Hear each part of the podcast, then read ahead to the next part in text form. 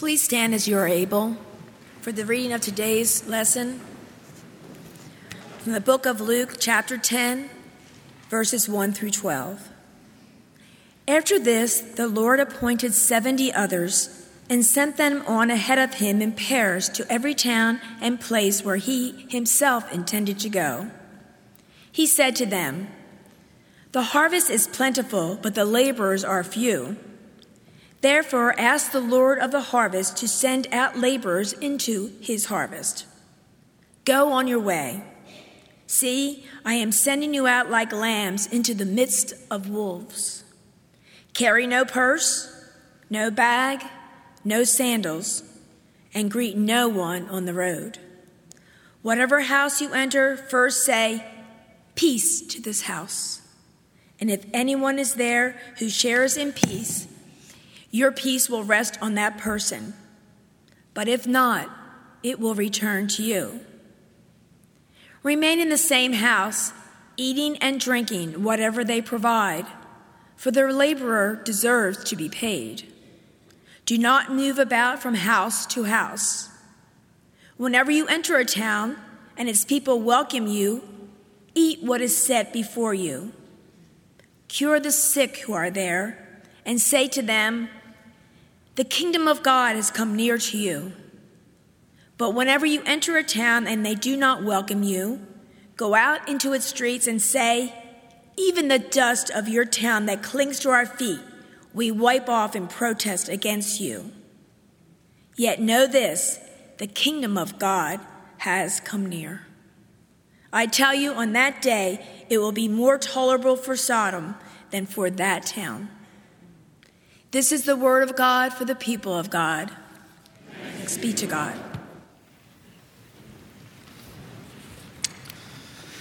Thank you so much, Linda, for reading our lesson today.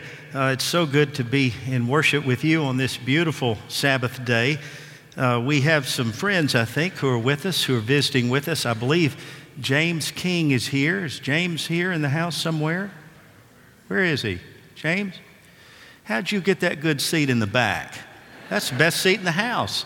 Uh, the King family, some of the finest, they might be related to you, Toy, I'm not sure, but James and Charmaine and Cannon are some of the best friends that I've ever had. They come from Waverly, Tennessee, uh, which is where our people come from, and it's great to see you, uh, Jimmy, and your family as well. Um, Ronald Cole Turner, are you here? Is Ronald here? There you are over there. You're, Phil, you're usually up in the balcony. You're moving up in the world. It's good to see you. Uh, Ronald Cole Turner uh, is the brother of Jan uh, Jameson, who's a member of our church. Ronald Cole Turner wrote a hymn that's in your hymn book called Child of Blessing, Child of Promise. We sing it almost every Sunday, and wouldn't you know? Yeah. Wouldn't you know the day you show up, we don't sing that hymn? But we had 52 baptisms last year. We sing it almost every week. And uh, it's so good to see you and to welcome you into this place. That hymn, Phil told me, was written, Jan, for your niece in 1981 at the time of her baptism and it's been used across the church ever since. So it's good to see you, my friend, and we welcome you.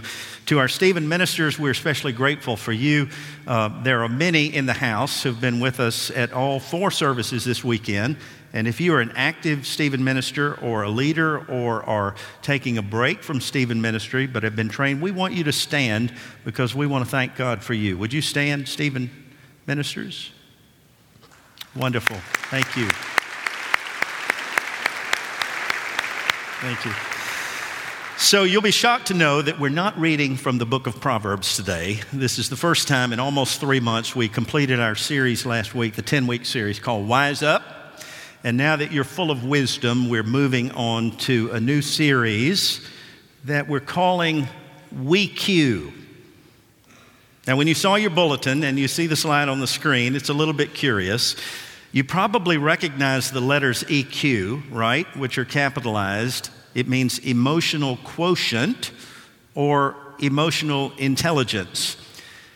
Dan, Daniel Goleman has written a lot about that in the last 15 years, but we, we really know more about IQ than EQ. That's the intelligence quotient.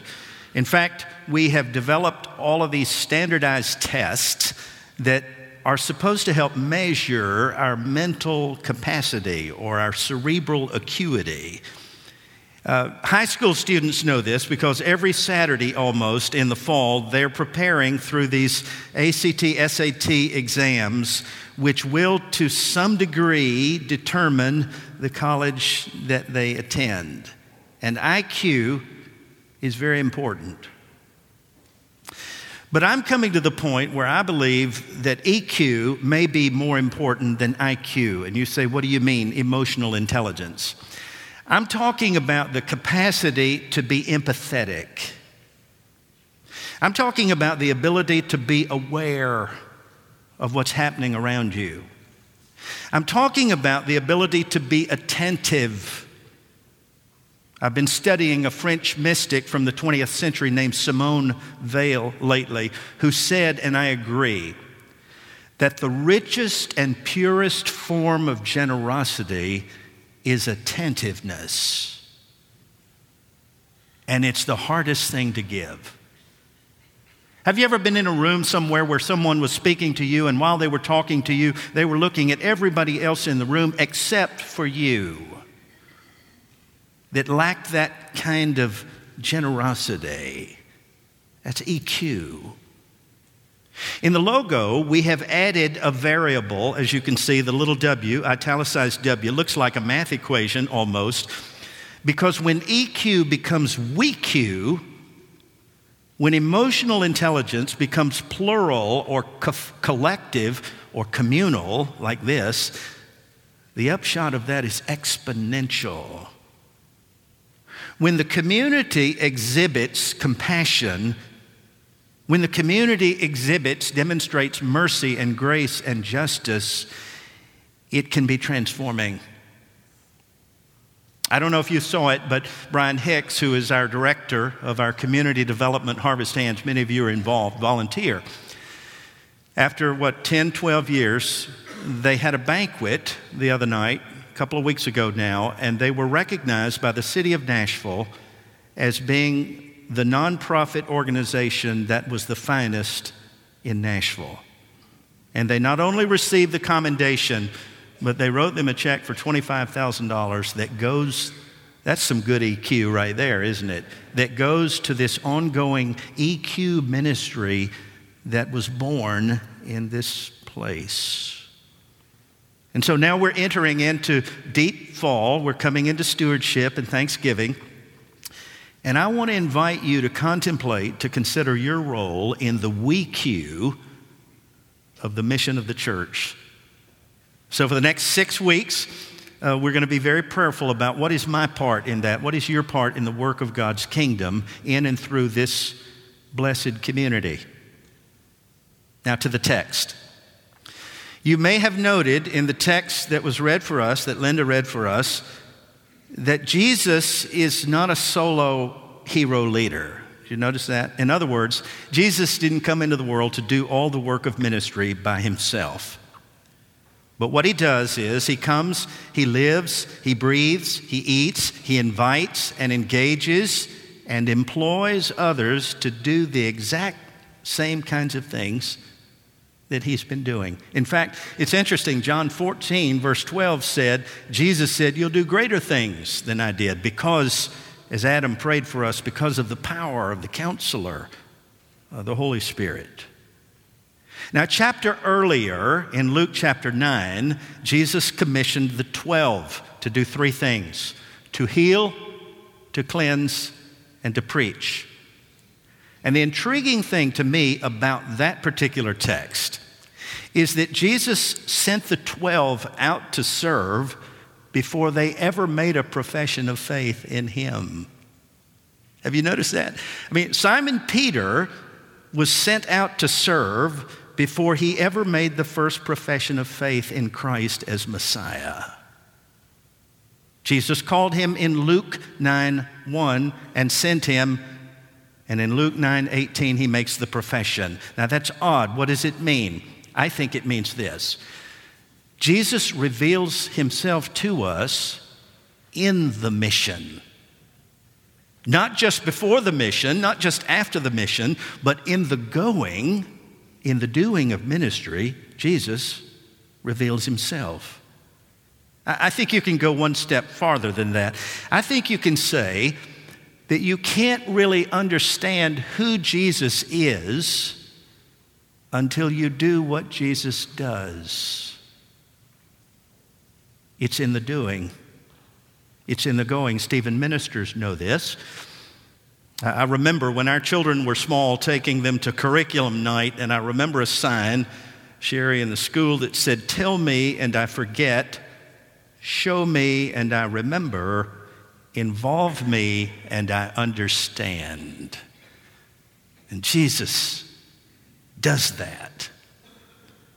In chapter 10, Jesus sends out the 70, and watch this. This is not a select few. These are not extremely special, gifted people, because he intends for every disciple that he calls to also be sent. In fact, isn't it interesting that the word disciple in the Greek it means student or learner and the word apostle means one who is sent. And so which is more important? Is it more important to be a student of Jesus or to be sent by Jesus? Yes. Is the answer.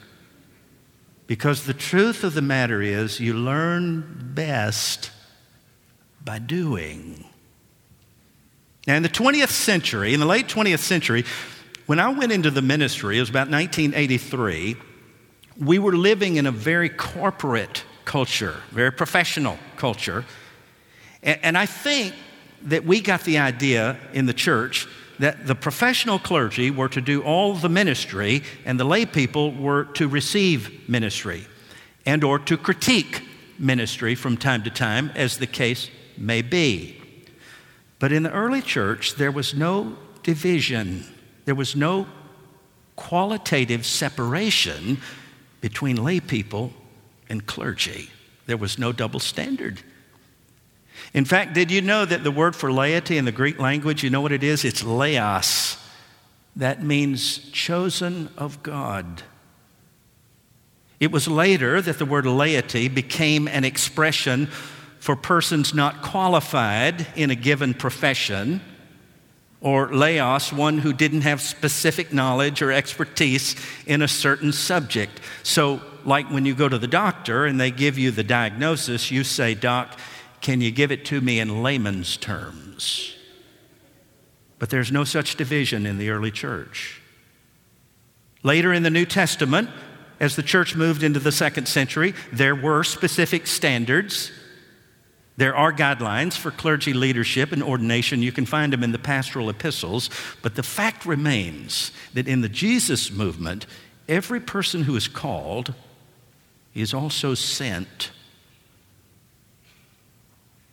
It is by design that one of our core values at Brentwood United Methodist Church is we believe in the priesthood of all believers, not some believers.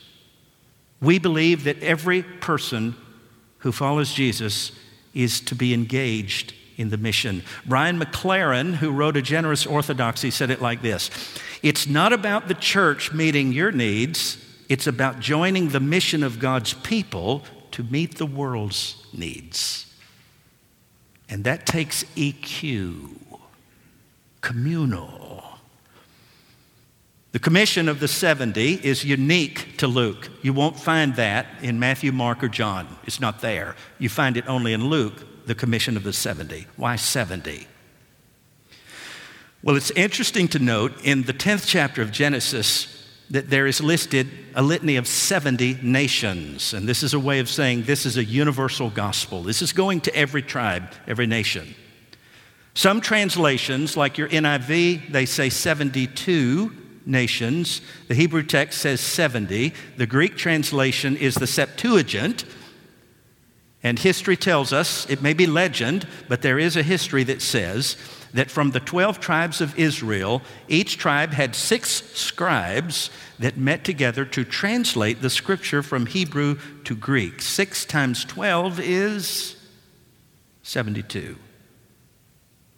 You may also recall that in Numbers 11, Moses picked 70 elders to share in his work. and that they also had the gift of prophecy, and that according to Exodus 24, these 70 elders accompanied Moses to Sinai, to the mountain of God. And so this may be Luke's way of saying Jesus is the new Moses. Jesus is the new deliverer. Jesus is the Messiah of God. But he doesn't do it all by himself. He chooses 12 and then 70, and then notice he sends them out in pairs. So he doesn't send out solo hero leaders either. He sends them out two by two. Why? Because in the first century, in order for a testimony in a court of law to be credible, it has to be confirmed by two witnesses. In addition to that, you can imagine the rigors of travel in the first century demanded collaboration, it demanded partnership. It demanded it. It was iron sharpening iron. Partnership is critical to sustainability. And I think this is exactly the reason that Jesus said, Where two or more are gathered in my name, I'll be with you. Because it's not just EQ, it's WeQ. It's WeQ. Now, please notice in this commissioning story that Jesus gives specific instructions for the mission. And I think these are worth repeating because I think they're still germane. I think they're still as relevant today as they were in the first century, still applicable. In fact, there are seven instructions. This is a seven point sermon. Don't worry, I'm going to give a minute to each of them. And then I'll work towards a conclusion if you're attentive. The first instruction is this the text affirms the world needs the mission of the church. The world that we live in needs the church to be in mission. When Jesus says the harvest is plentiful, the fields are ripe for the picking, what he's saying is the world still needs the gospel as much as ever.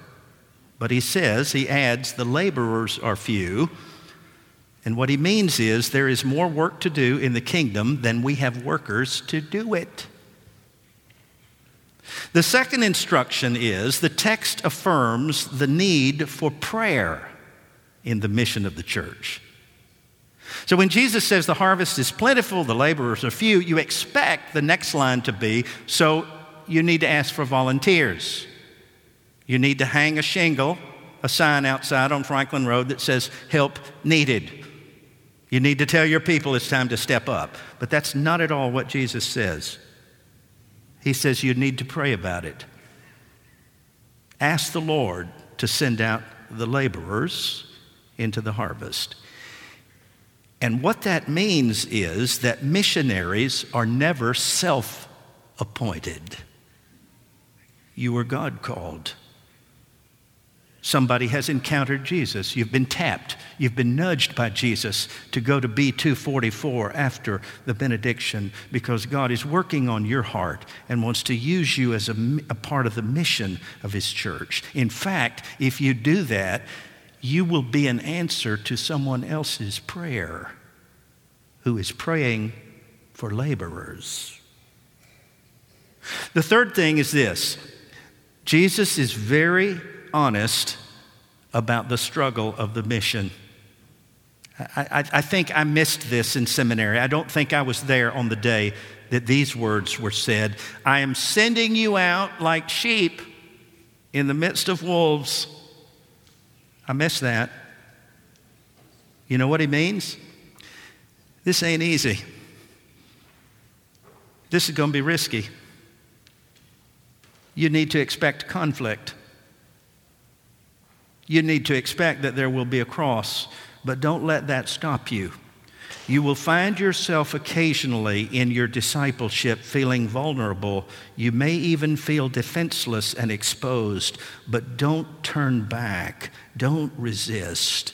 In fact, Jesus said it in the passage right before what was read. Whoever puts his hand to the plow and turns back is not fit for the kingdom of God. The fourth thing is this travel light. In other words, don't overpack for this kingdom journey. Don't, don't fill your life so full that you have no time for God. Don't pack your schedule so full that you have no time for worship or for prayer. Don't get so obsessed with the accoutrements and accessories that you neglect the purpose. I remember a few years ago going to Jordan, to Amman, Jordan, and when we got there, there were eight of us who went with World Relief, and everybody got their luggage except for me. And I looked and looked, it wasn't there. When I got back to Nashville eight days later, it was safely in the Nashville airport. I had unwrinkled clothes for a week and a half, but I wasn't very happy that first day. It never got there. If it were not for my son and his hand me ups, I think I might have gone naked the whole trip. But there was something really good about it because I learned how little I actually need to be content.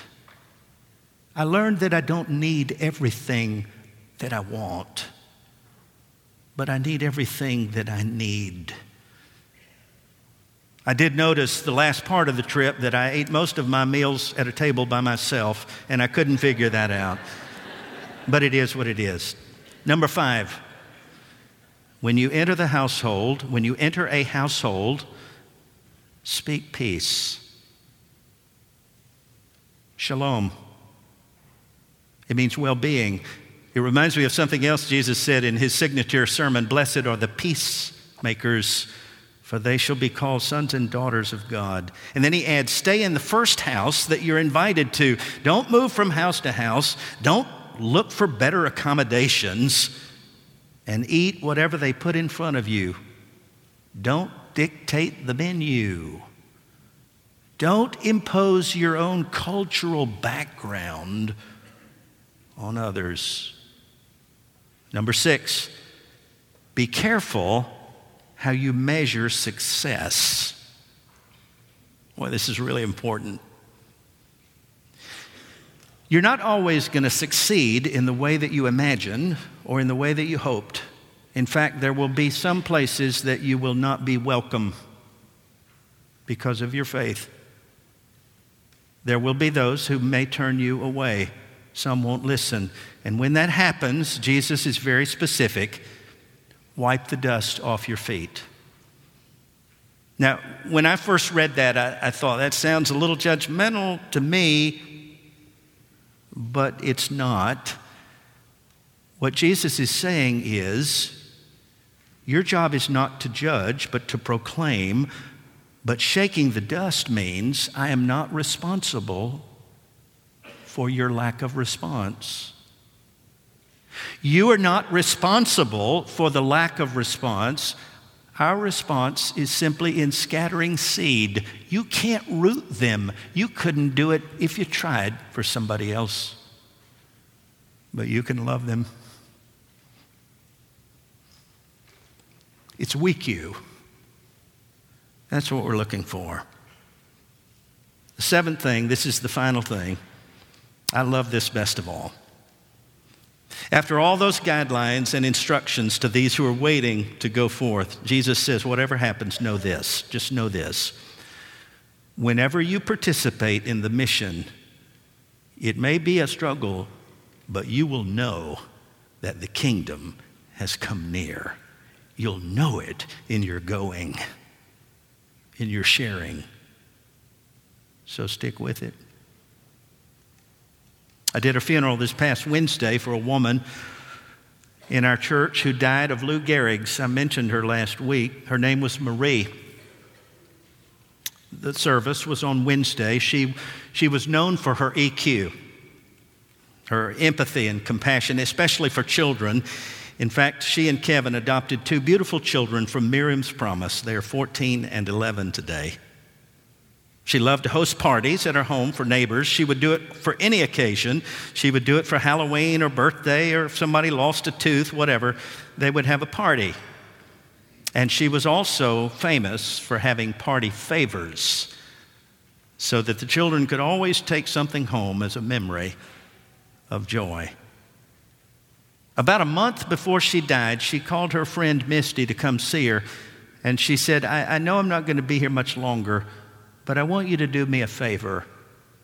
At the funeral, I want you to have party favors so that when the benediction is given, everybody receives something as a memory. She said, I'll do that, but what do you want? She said, I want a rock.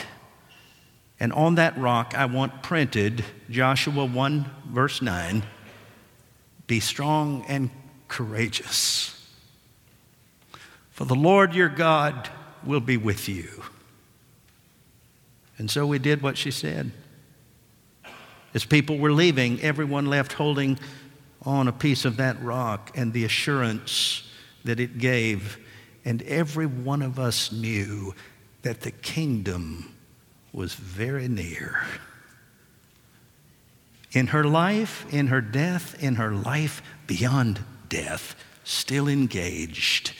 And that EQ became WeQ. There's one other word. This afternoon, we're going to have what's called the blessing of the animals. Um, I, I love dogs. We've had dogs all of our lives. Wish I had one now. We don't have the time. Does anyone want to timeshare a dog with a? Hey, Sherry and I, we love dogs. We've had them all of our lives. I, I read three or four weeks ago about a dog whose name was Zeus. How about that? Greek god, Zeus. It's a little puppy, nine months old, who was out playing in the yard with the kids to whom he belonged. And the 10 year old, whose name was O'Reilly, noticed the pup suddenly jumping towards him. He seemed to be attacking something on the ground. The boy thought it was a rope, but it turned out to be a coral snake. And Zeus was doing his best to keep it away from the kids. One of the other children came up to see what was happening and Zeus positioned himself between the snake and the children, and then, intuitively, I suppose, laid down on the snake and used his body to smother the predator. The dog went limp, and when the family turned him over, they found the dead snake. It had bitten the dog four times, but not before he saved them. Said the reporter, who wrote the story, there must have been something instinctive in the mutt that caused him to be willing to do love's work for the sake of the kids. Of course, he didn't survive the venom, but he saved the children. That's a special dog. It's a special breed, I suppose, with a high EQ, who was just willing to lose himself so that others could be rescued. Between these two commissioning scenes, Jesus made a similar point. He said, Whoever wants to save their life will lose it. But whoever loses their life for my sake, you're going to save it. And is it me, or does that sound like a mission statement?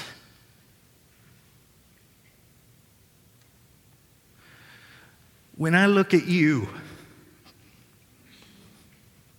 I see a special breed. You're the laos of God. You're chosen. You've been picked. You're a, you're a royal priesthood, says First Peter. You're a, you're a holy nation. You're God's special possession that you may declare the praises of him who called you out of darkness into his wonderful light. We have a mission. When EQ becomes WeQ, the results are exponential, they're redemptive, they're transformational, and you will know in the going and doing that the kingdom is very near. You'll know.